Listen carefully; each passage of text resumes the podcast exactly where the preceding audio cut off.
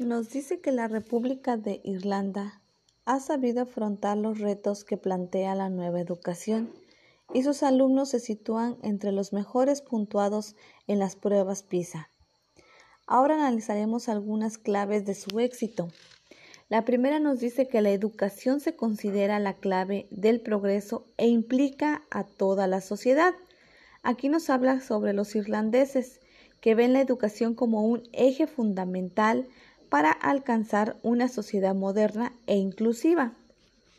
La segunda nos dice que la enseñanza es gratuita y obligatoria desde los 6 hasta los 16 años.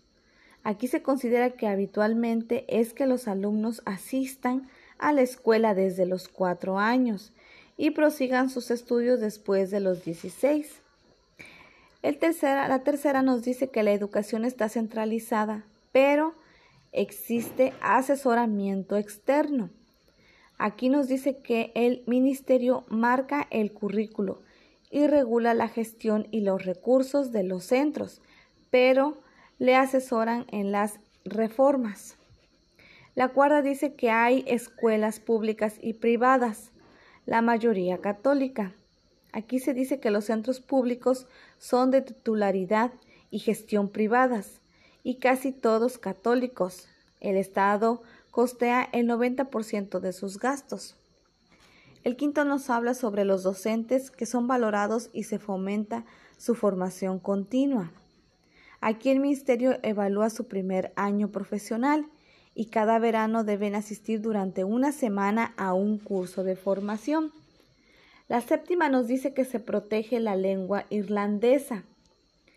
Aquí se habla que el, irlandés es una asignatura obligatoria y lengua vehicular en las regiones de habla irlandesa y en las escuelas geiscoleanas de las otras regiones.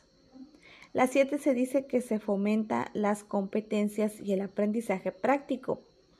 Aquí se dice que con 16 años muchos alumnos cursan el Transition Year para ganar experiencia laboral y conocimientos prácticos.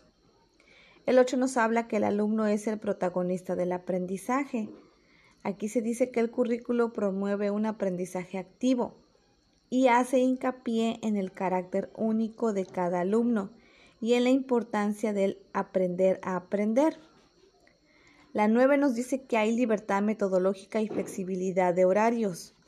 Aquí se fomentan las metodologías activas, pero el, docente es libre de aplicar las que más se adapten a sus necesidades.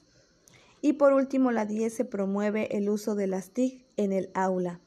Aquí los, Irlanda introdujo las TIC en su currículo en 1999 y desde entonces ha invertido mucho para digitalizar las escuelas y formar a los docentes en tecnologías de, que, que son nuevas.